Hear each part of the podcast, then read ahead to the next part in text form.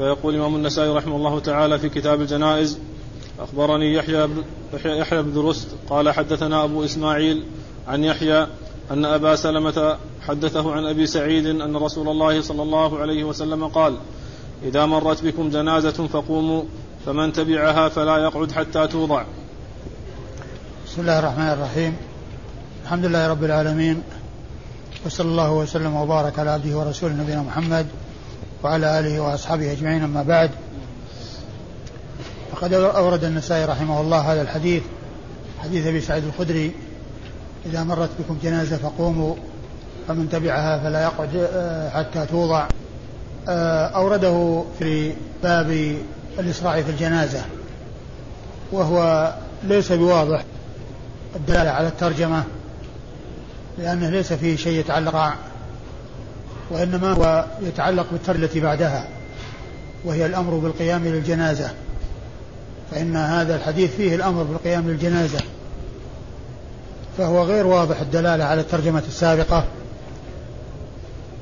وإنما هو كما ذكرت واضح الدلالة على الترجمة اللاحقة.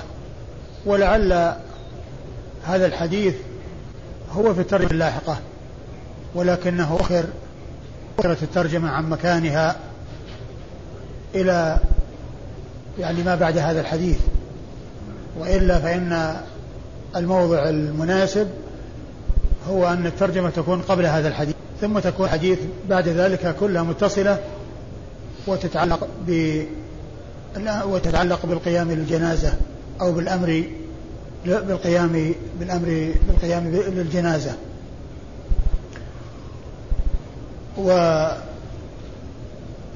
والأمر والترجمة اللاحقة التي يدخل تحتها هذا الحديث والأحاديث التي بعده هي الأمر بالقيام للجنازة وهي أن الجنازة إذا مرت وأناس جالسون فإنهم يقومون فإما أن يتبعوها ويستمروا معها حتى توضع وإن كانوا لا يريدون أن يتبعوها وإنما فيقومون حتى تجاوزهم وحتى تتعداهم ثم يجلسون. قيل والحكمة في ذلك آه، التنبه إلى الموت وإلى عظم شأن الموت وإلى الفزع الذي يكون للموت وأنه لا يكون الأمر يعني في شيء من الغفلة وكأنه لم يحصل شيء. ولم تحرك هذه الجنازة عندما مرت بهم ساكنة. وليس المقصود القيام للجنازة تعظيما لها وإنما المقصود تعظيما لشأن الموت وعظم شأن الموت وأن هذا شيء عظيم وأن الناس كلهم إلى هذا المصير وأنهم سيصيرون إلى إلى النهاية وإلى الموت. وقد اختلف العلماء في حكم هذه المسألة هل هو باق أو أنه منسوخ. فذهب جماعة من أهل العلم إلى أن هذا الحكم منسوخ. وأن النبي عليه الصلاة والسلام جاء عنه أنه كان لا يقوم. قالوا فيكون هذا منسوخا.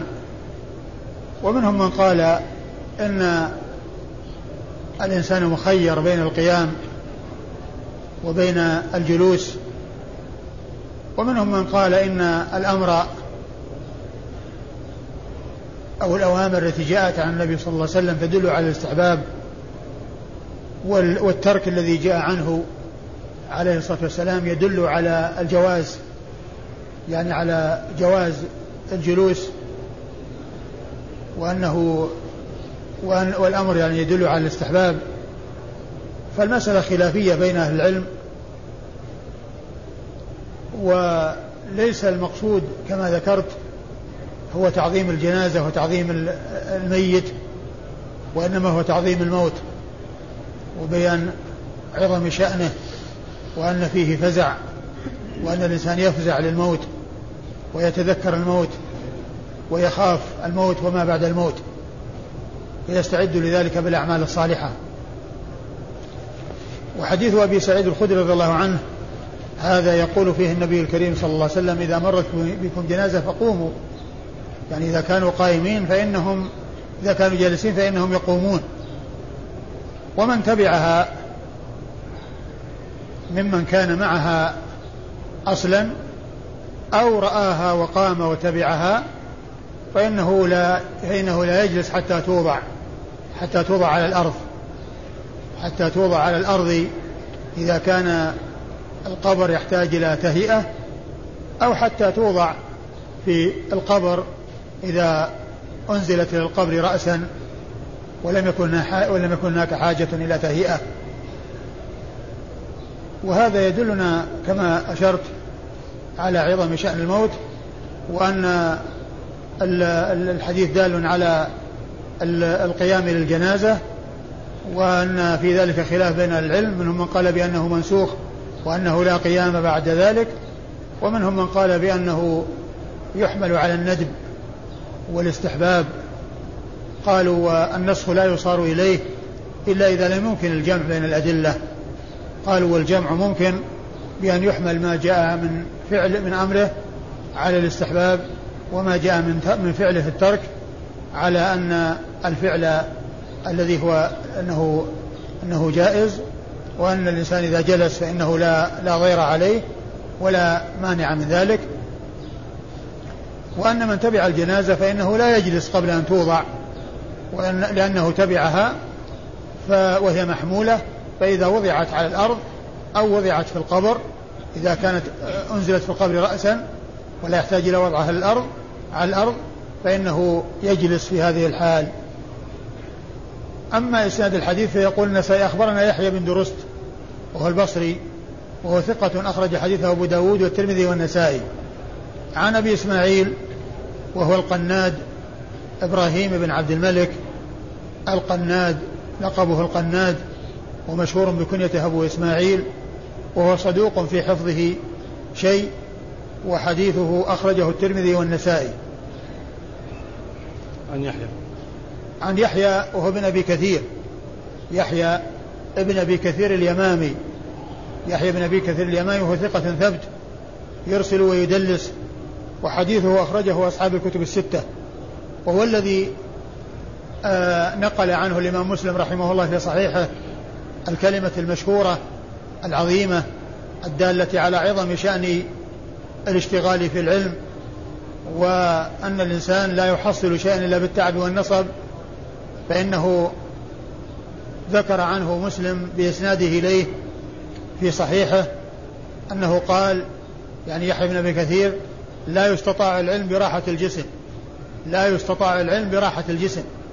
لأن الإنسان لا يستطيع أن يحصل علما مع إنخلاده إلى الراحة وإلى الدعة والخمول وإنما يحصل العلم بالتعب والنصب والمشقة وتحمل المشاق وما إلى ذلك من الأمور الصعبة التي لا يحصل العلم إلا بها.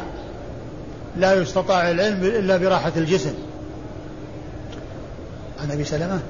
نعم. عن أبي سلمة هو بن عبد الرحمن بن عوف المدني ثقة أخرج حديثه أصحاب الكتب الستة وهو أحد الفقهاء السبعة في المدينة في عصر التابعين على أحد الأقوال في الثالث في السابع على أحد الأقوال الثلاثة في السابع لأن ستة منهم متفق على عدهم في الفقهاء السبعة وهم عبيد الله بن عبد الله بن عثمان بن مسعود.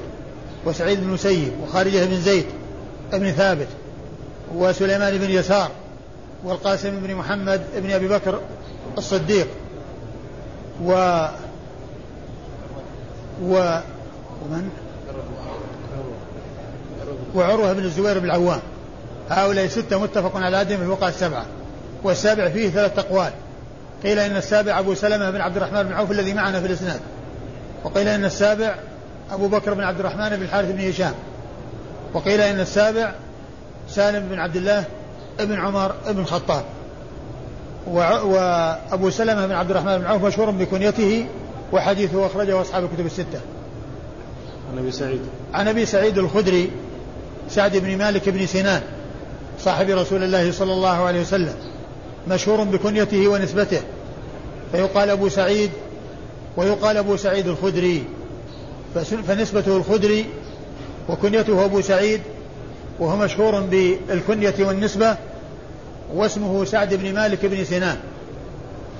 وهو أحد السبعة المعروفين بكثرة الحديث عن رسول الله صلى الله عليه وسلم وهم أبو هريرة وابن عمر وابن عباس وأبو سعيد وجابر وأنس وأم المؤمنين عائشة. شيخ الله يحفظكم. يحيى بن درست أخرج له الترمذي والنسائي وابن ماجه. الترمذي والنسائي وابن ماجه؟ نعم. ما هو أبو داود الترمذي والنسائي؟ الترمذي والنسائي. الترمذي. أخرج له الترمذي والنسائي وابن ماجه. يحيى بن درست أخرج حديثه الترمذي والنسائي وابن ماجه. وقال رحمه الله تعالى باب الأمر بالقيام للجنازة. قال أخبرنا قتيبة قال حدثنا الليث عن نافع عن ابن عمر رضي الله تعالى عنهما عن عامر بن ربيعة رضي الله تعالى عنه عن النبي صلى الله عليه وسلم قال إذا رأى أحدكم الجنازة فلم يكن ماشيا معها فليقم حتى تخلفه أو توضع من قبل أن تخلفه. ثم ورد النسائي حديث آه عامر بن ربيعة. حديث عامر بن ربيعة رضي الله تعالى عنه أن النبي عليه الصلاة والسلام قال إذا مرت بكم جنازة فمن لم يكن تابعا لها فليقم حتى توضع فليقم حتى تخلفه. أو توضع نعم أو توضع من قبل أن تخلفه. أو توضع من قبل أن تخلفه حتى تخلفه أو توضع من قبل أن تخلفه. آه، آه، إذا لم يكن الإنسان تابعا للجنازة ومرت به فإنه يقوم ويستمر قيامه إلى أن إلى أن تخلفه يعني تتجاوزه. بحيث يعني كانوا مقبلين عليه ثم مروا به وصار وراءهم. فعند ذلك يجلس. أو توضع قبل أن تخلفه. يعني إذا كان يعني مثلا في آه، في المقبرة. ثم يعني كان القبر يعني آه، قبل أن يوصل إليه. ثم إنه رآها فإنه يقوم. ثم يعني آه، إذا وضعت قبل أن تخلفه فإنه يجلس. لأنه له حالتان إما أن تمر به وإما أن توضع قبل أن تمر به. أو أنها أو مثل ومثل ذلك أن آه، يذهب بها مع طريق تختفي عنه. بأن يكون رآها جاءت مع شارع ثم يعني آه، ذهب بها إلى شارع آخر منعطف فلا يراها. فعند ذلك يقوم إذا رآها فإن مرت به وتجاوزته جلس وإن وضعت دونه أو صرفت إلى طريق آخر واختفت عنه فإنه عند ذلك يجلس. وهذا فيه آه، وهذا والحديث دال على ما دل عليه الحديث قبله من القيام آه، للجنازة وأن الإنسان يستمر قيامه حتى تتجاوزه أو حتى توضع قبل أن تخلفه. أخبرنا قتيبة. أخبرنا قتيبة بن سعيد بن جميل بن طريف البغلاني ثقة ثبت أخرج له أصحاب الكتب الستة. عن الليث. عن الليث بن سعد المصري ثقة فقيه أخرج له أصحاب الكتب الستة. عن نافع. عن نافع مولى بن عمر وهو ثقة أخرج له أصحاب الكتب الستة. عن عبد الله بن عمر رضي الله تعالى عنهما صاحب رسول الله صلى الله عليه وسلم وأحد العباد له الأربعة من أصحاب رسول الله عليه الصلاة والسلام وهم عبد الله بن عمر وعبد الله بن عباس وعبد الله بن الزبير وعبد الله بن عمرو بن العاص. وأحد السبعة المعروفين بكثرة الحديث عن رسول الله صلى الله عليه وسلم الذين مر ذكرهم آنفا. عن عامر بن ربيعة. عامر بن ربيعة صحابي مشهور خرج له أصحاب الكتب الستة. قال رحمه الله تعالى أخبرنا قتيبة. والحديث من رواية صحابي عن صحابي. من رواية صحابي عن صحابي. قال رحمه الله تعالى أخبرنا قتيبة قال حدثنا الليث عن ابن شهاب عن سالم عن أبيه عن عامر بن ربيعة رضي الله تعالى عنه عن عامر بن ربيعة العدوي رضي الله تعالى عنه عن رسول الله صلى الله عليه وسلم أنه قال إذا رأيتم الجنازة فقوموا حتى تخلفكم أو توضع. ثم ورد النسائي حديث عامر بن ربيعة وقال هنا العدوي وفي التقريب العنزي يعني نسبة إلى إلى إلى عنزة يعني من من ربيعة. فما أدري يعني إيش العدوي يعني هل هي تعريف أو تصريف عن العنزي أو العنزي أو هو قال إنها بالسكون العنزي بسكون سكون النون يعني نسبة إلى يعني عنزة نسبة ولاء شيخ. ها؟ نسبة ولاء قال مولى آل الخطاب. إيش؟ قال مولى آل الخطاب. آه يعني يمكن يعني من جهة الولاء. مولى آل مولى آل الخطاب يعني العدو من حيث الولاء. ولكنه آه من ربيعة. يعني فيكون آه، نسبته العدوي يعني من حيث الولاء والعنزي من حيث النسب والقبيلة. والحديث إيش لفظه؟ إذا رأيتم الجنازة فقوموا حتى تخلفكم أو توضع. إذا رأيتم الجنازة فقوموا حتى تخلفكم أو توضع وهو أخصر من الذي قبله. أخصر من الذي قبله الذي قبله فيه زيادة أو توضع أو أو حتى تخلفكم أو توضع. يعني هو مثل الذي قبله لكنها أخصر منه. لأن قال توضع قبل أن تخلفكم قبل أن توضع قبل أن تخلفكم. وهذا قبل قال قبل أن آه آه حتى تخلفكم أو توضع. تخلفكم أو توضع. نعم. أخبرنا قتيبة. أخبرنا قتيبة. مر ذكره والليث مر ذكره. عن ابن شهاب وهو محمد بن مسلم بن عبيد الله بن عبد الله بن شهاب بن عبد الله بن الحارث ابن زهرة بن كلاب. آه ثقة مشهور وإمام مكثر من رواية حديث رسول الله عليه الصلاة والسلام وحديثه أخرجه أصحاب الكتب الستة. عن سالم. عن سالم بن عبد الله بن عمر بن الخطاب وهو ثقة فقيه أخرج حديثه أصحاب الكتب الستة وهو أحد وهو أحد الفقهاء السبعة على أحد الأقوال الثلاثة في السابع الذين أشرت إليهم آنفا وهم أبو سلمة بن عبد الرحمن أبو, أبو سلمة بن عبد الرحمن بن عوف وسالم بن عبد الله هذا وأبو بكر بن عبد الرحمن بن الحارث بن هشام. أيوه. عن أبيه عن عامر. عن أبيه عن عامر وقد مر ذكرهما. قال رحمه الله تعالى أخبرنا علي بن حجر قال حدثنا إسماعيل عن هشام.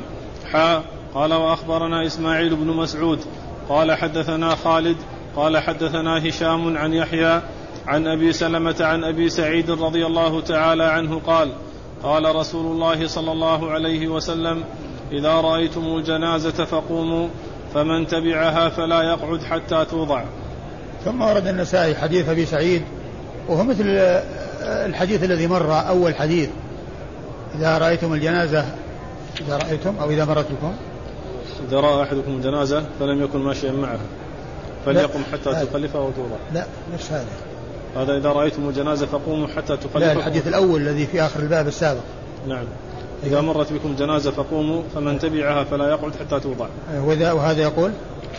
إذا رأيتم, إذا رأيتم الجنازة أيوة. فقوموا فمن تبعها فلا يقعد حتى توضع أيوة هو مثل ذاك. إلا ذاك إذا مرت بكم جنازة وإذا رأيتم جنازة. الحديث حديث أبي سعيد من طريق أخرى. وهو مثل الذي قبله دال على ما دل عليه. أيوة الإسناد. أخبرنا علي بن حجر. أخبرنا علي بن حجر بن إياس السعدي المروزي وهو ثقة حافظ أخرج حديثه البخاري ومسلم والترمذي والنسائي. عن إسماعيل. عن إسماعيل وهو بن علية. إسماعيل بن إبراهيم مقسم بن علية المشهور بن علية. وهو ثقة أخرج حديثه أصحاب الكتب الستة. عن هشام. عن هشام بن أبي عبد الله الدستوائي. وهو ثقة أخرج حديثه أصحاب الكتب الستة. ثم قال حاء. وهذه تدل على التحول من إسناد إلى إسناد. التحول من إسناد إلى إسناد. لأن ما بعدها شيخ للنسائي. لأنه أورد إسنادا آخر. يلتقي هذا الإسناد المتقدم المتأخر على الإسناد المتقدم. ثم قال حاوى أخبرنا إسماعيل بن مسعود وهو بصري ثقة أخرج حديثه النسائي وحده. عن عن خالد. عن خالد بن الحارث البصري وثقة أخرج حديثه أصحاب الكتب الستة. عن عن هشام. عن هشام وهو ابن أبي عبد الله الدستوائي الذي مر ذكره بالإسناد السابق أو في الطريقة الأولى لأن ملتقى الإسنادين هشام بن أبي عبد الله الدستوائي. عن يحيى عن أبي سلمة عن يحيى بن أبي كثير عن أبي سلمة عن أبي سعيد وقد مر ذكرهم. وقال رحمه الله تعالى أخبرنا يوسف بن سعيد قال حدثنا حجاج عن ابن جريج عن ابن عجلان عن سعيد عن أبي هريرة وأبي سعيد رضي الله تعالى عنهما قالا ما رأينا رسول الله صلى الله عليه وسلم شهد جنازة قط. فجلس حتى توضع. ثم ورد النسائي حديث حديث أبي هريرة وأبي سعيد. أبي هريرة وأبي سعيد رضي الله عنهما أنهما قال ما شهد الرسول صلى الله عليه وسلم ما رأى ما راى أنهم قالوا ما رأينا الرسول صلى الله عليه وسلم شهد جنازة فجلس قبل أن توضع. يعني إنه مثل ما تقدم من الأحاديث آه، التي فيها أمره بأن من تبعها فلا يجلس حتى توضع هذا فيه بيان فعله. وأنه ما جلس أو ما تبع جنازة فجلس قبل أن توضع وإنما يجلس بعد وضعها. فالاحاديث التي مرت فيها ذكر الأمر بعدم الجلوس حتى توضع وهذا فيه بيان فعله عليه الصلاة والسلام وأنهم ما رأوه تبع جنازة فجلس قبل أن توضع. يعني معناه أنه لا يجلس إلا بعد وضعها. هذا الذي أمر به عليه الصلاة والسلام ما رأى ما رأوه فعل خلافه بل الذي رأوه أنه كان يكون معها وإذا وضعت جلس فاتفق أمره وفعله على عدم الجلوس إلا بعد وضع الجنازة على الأرض أو في القبر إذا كانت أدخلت القبر راسا. نعم. أخبرنا يوسف بن سعيد. أخبرنا يوسف بن سعيد المصيصي هو ثقة حافظ أخرج حديثه النسائي وحده. عن حجاج وهو محمد المصيصي وهو ثقة أخرج حديثه أصحاب الكتب الستة. عن ابن جريج وهو عبد الملك بن عبد العزيز بن جريج المكي وهو ثقة فقيه يرسل ويدلس وحديثه أخرجه أصحاب الكتب الستة. عن عجلان. عن ابن عجلان. عن ابن عجلان وهو محمد بن عجلان المدني وهو صدوق اختلطت عليه حديث أبي هريرة. وحديثه أخرجه البخاري تعليقا ومسلم وأصحاب السنة الأربعة. والحديث من حديث أبي هريرة ولكن كما عرفنا يعني الحديث جاء من طرق متعددة ومعه أبو سعيد الخدري أيضا يعني في ذلك. فالحديث ثابت من هذه الطريق ومن الطرق الأخرى الكثيرة المتعددة التي جاءت في هذا الموضوع وهو آه، اتباع أن من اتبع الجنازة لا يجلس حتى توضع. عن سعيد. عن سعيد المسيب عن سعيد بن المسيب آه، المدني وهو ثقة فقيه. أخرج حديثه أصحاب الكتب الستة وهو أحد الفقهاء السبعة المشهورين في عصر التابعين في مدينة رسول الله صلى الله عليه وسلم. عن أبي سعيد وقد مر ذكره عن أبي هريرة وعن أبي هريرة وهو عبد الرحمن بن صخر الدوسي صاحب رسول الله عليه الصلاة والسلام وأحد السبعة المعروفين بكثرة الحديث عنه. بل هو أكثرهم. وأبو هريرة وأبو سعيد هذان الشخصان أو هذان الصحابيان الجليلان هما من السبعة المعروفين بكثرة, الحديث عن رسول الله صلى الله عليه وسلم وكل منهما مشهور بكنيته. هذا مشهور بأبي هريرة وهذا مشهور بأبي سعيد. سعيد بن المسيب ولا ولا سعيد المقبري. عن أبي هريرة؟ عن أبي هريرة وأبي سعيد. عن سعيد؟ عن أبي هريرة؟ عن ابن عجلان. وأبي سعيد؟ نعم عن ابن عجلان عن سعيد عن أبي هريرة. ما, ما أدري. وجدتها سعيد المقبري؟ في جهاز عندي. ها؟ في جهاز عندي. إيه ما أدري. أبو هريرة يعني هو المعروف ب آه، سعيد أبي سعيد الخدري معروف بالرواية عن أبي هريرة وأبي سعيد. لكن يعني هل هو سعيد المقبري؟ لا أدري. يحتاج إلى تحقق.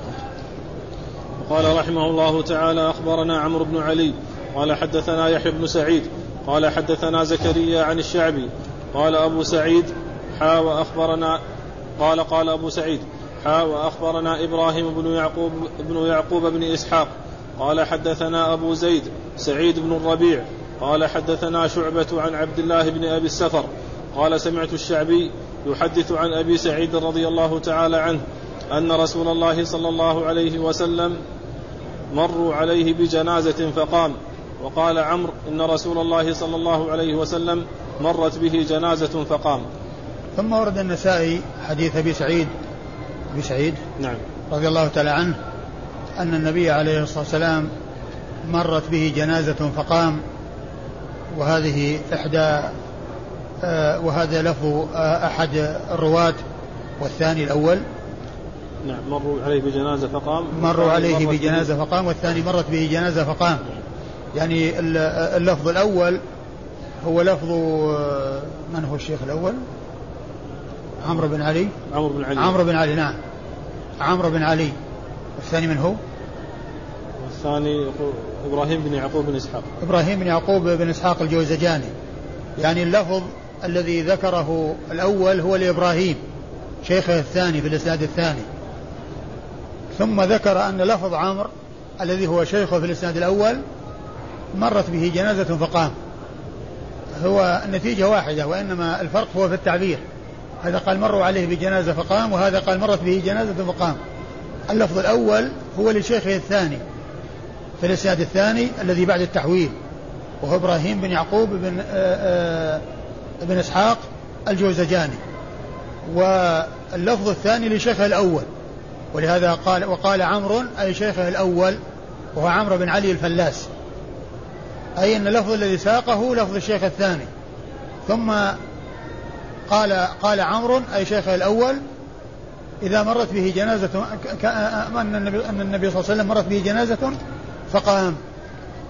والحديث دل على ما دل عليه الذي قبله من حيث أن فعله صلى الله عليه وسلم أنه كان يقوم للجنازة إذا مرت به. كان يقوم للجنازة إذا مرت به صلى الله عليه وسلم. أيوة. عمرو بن علي. أخبرنا عمرو بن علي هو الفلاس ثقة ناقد متكلم في الرجال جرحا وتعديلا وحديثه أخرجه أصحاب الكتب الستة. بل هو شيخ لأصحاب الكتب الستة. روى عنه مباشرة وبدون واسطة. عن يحيى بن سعيد. عن يحيى بن سعيد القطان البصري القطان ثقة ناقد أخرج حديثه أصحاب الكتب الستة. عن زكريا. عن زكريا بن أبي زائدة وهو ثقة أخرج حديثه ها؟ أصحاب الكتب الستة. أخرج حديثه أصحاب الكتب الستة. زكريا بن أبي زائدة أخرج حديثه أصحاب الكتب الستة. عن الشعبي. عن الشعبي هو عامر بن شراحيل. عامر بن شراحيل الشعبي مشهور بهذه النسبة الشعبي واسمه عامر وهو ثقة فقيه. أخرج حديثه أصحاب الكتب الستة.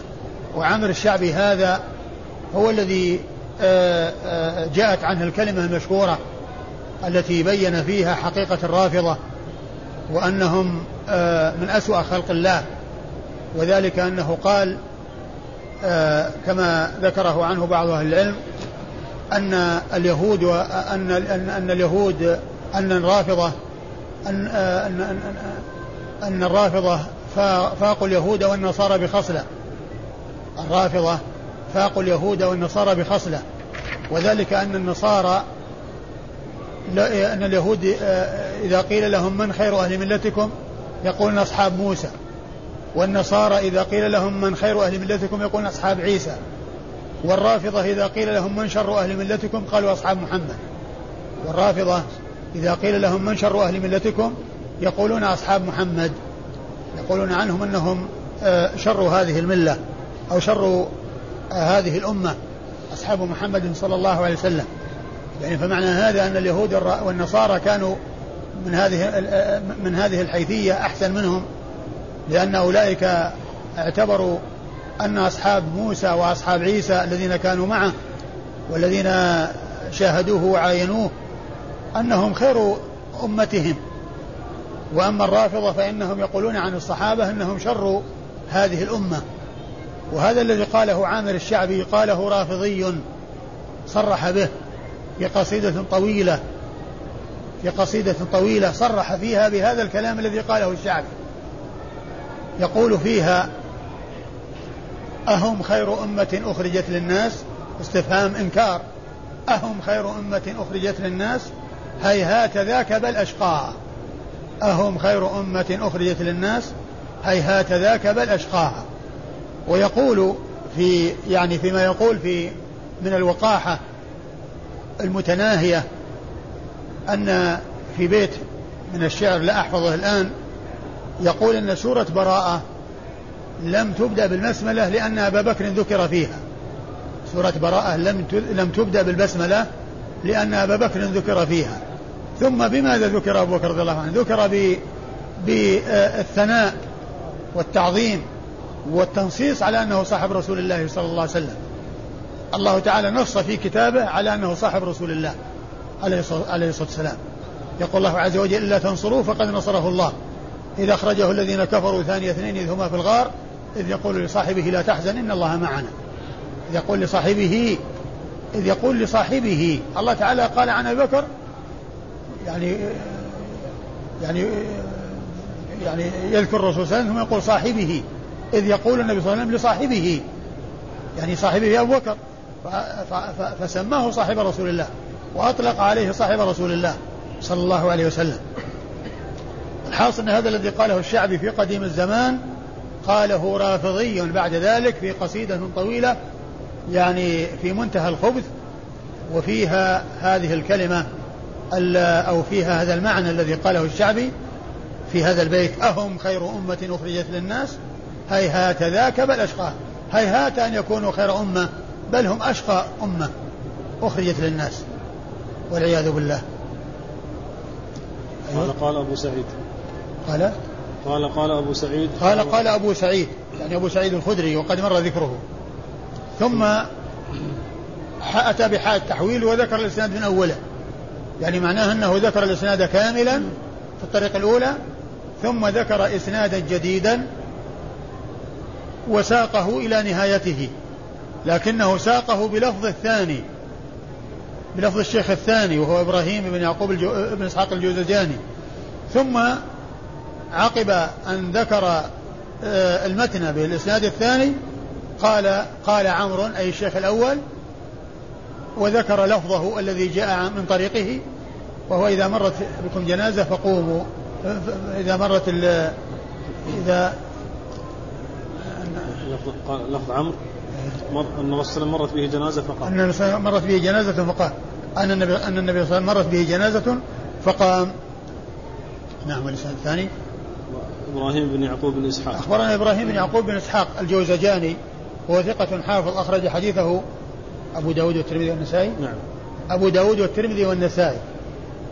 قال حدثنا أبو زيد. قال حدثنا أبو زيد.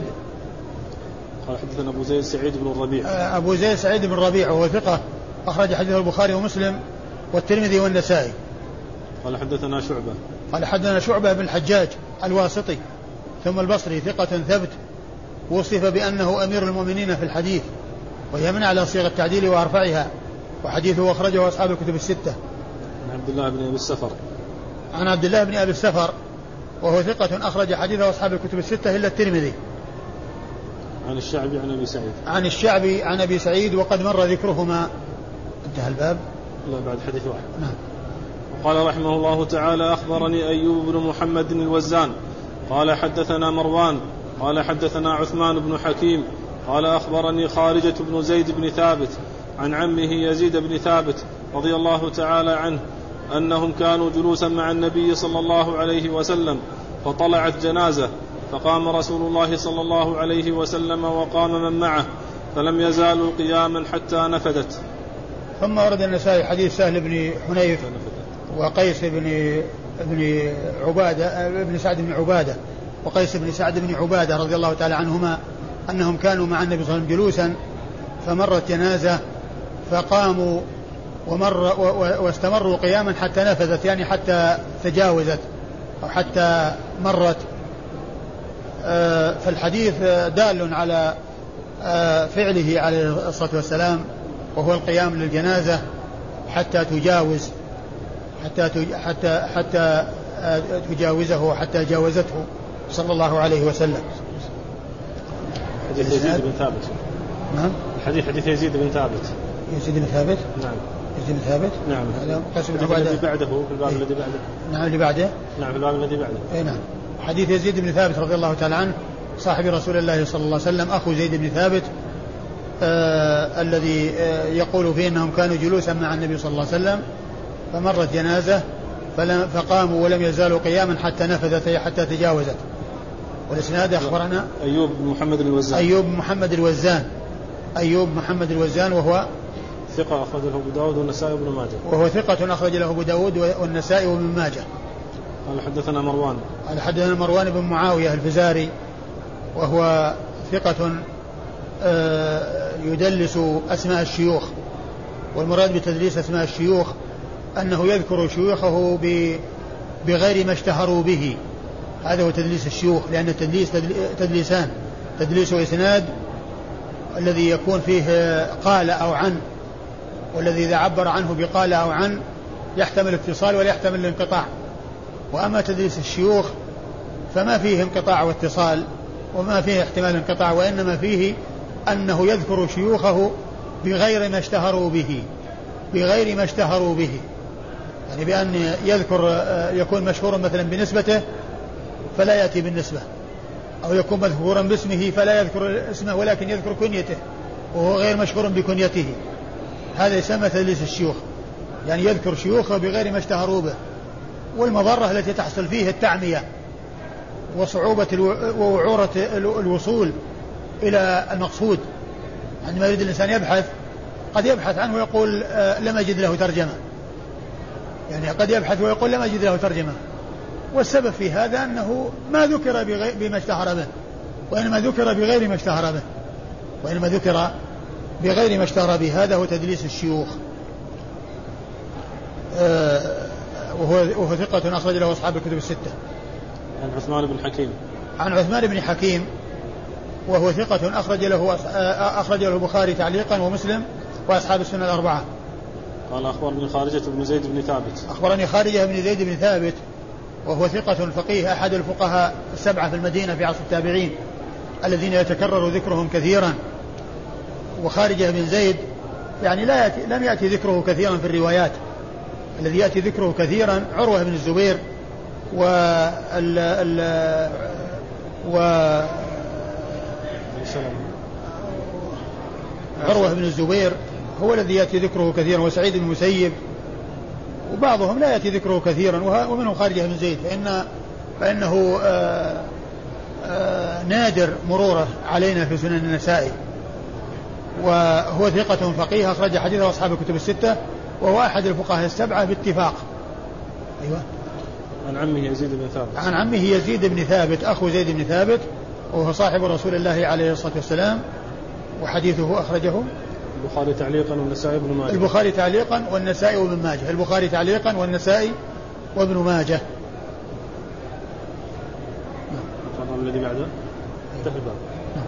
وقال رحمه الله تعالى القيام لجنازة أهل الشرك. هذا حديث سهل بن حنيف في الباب اللي بعده. نعم. إيه بس نقف. والله تعالى أعلم. وصلى الله وسلم وبارك على عبده ورسوله نبينا محمد وعلى آله وأصحابه أجمعين.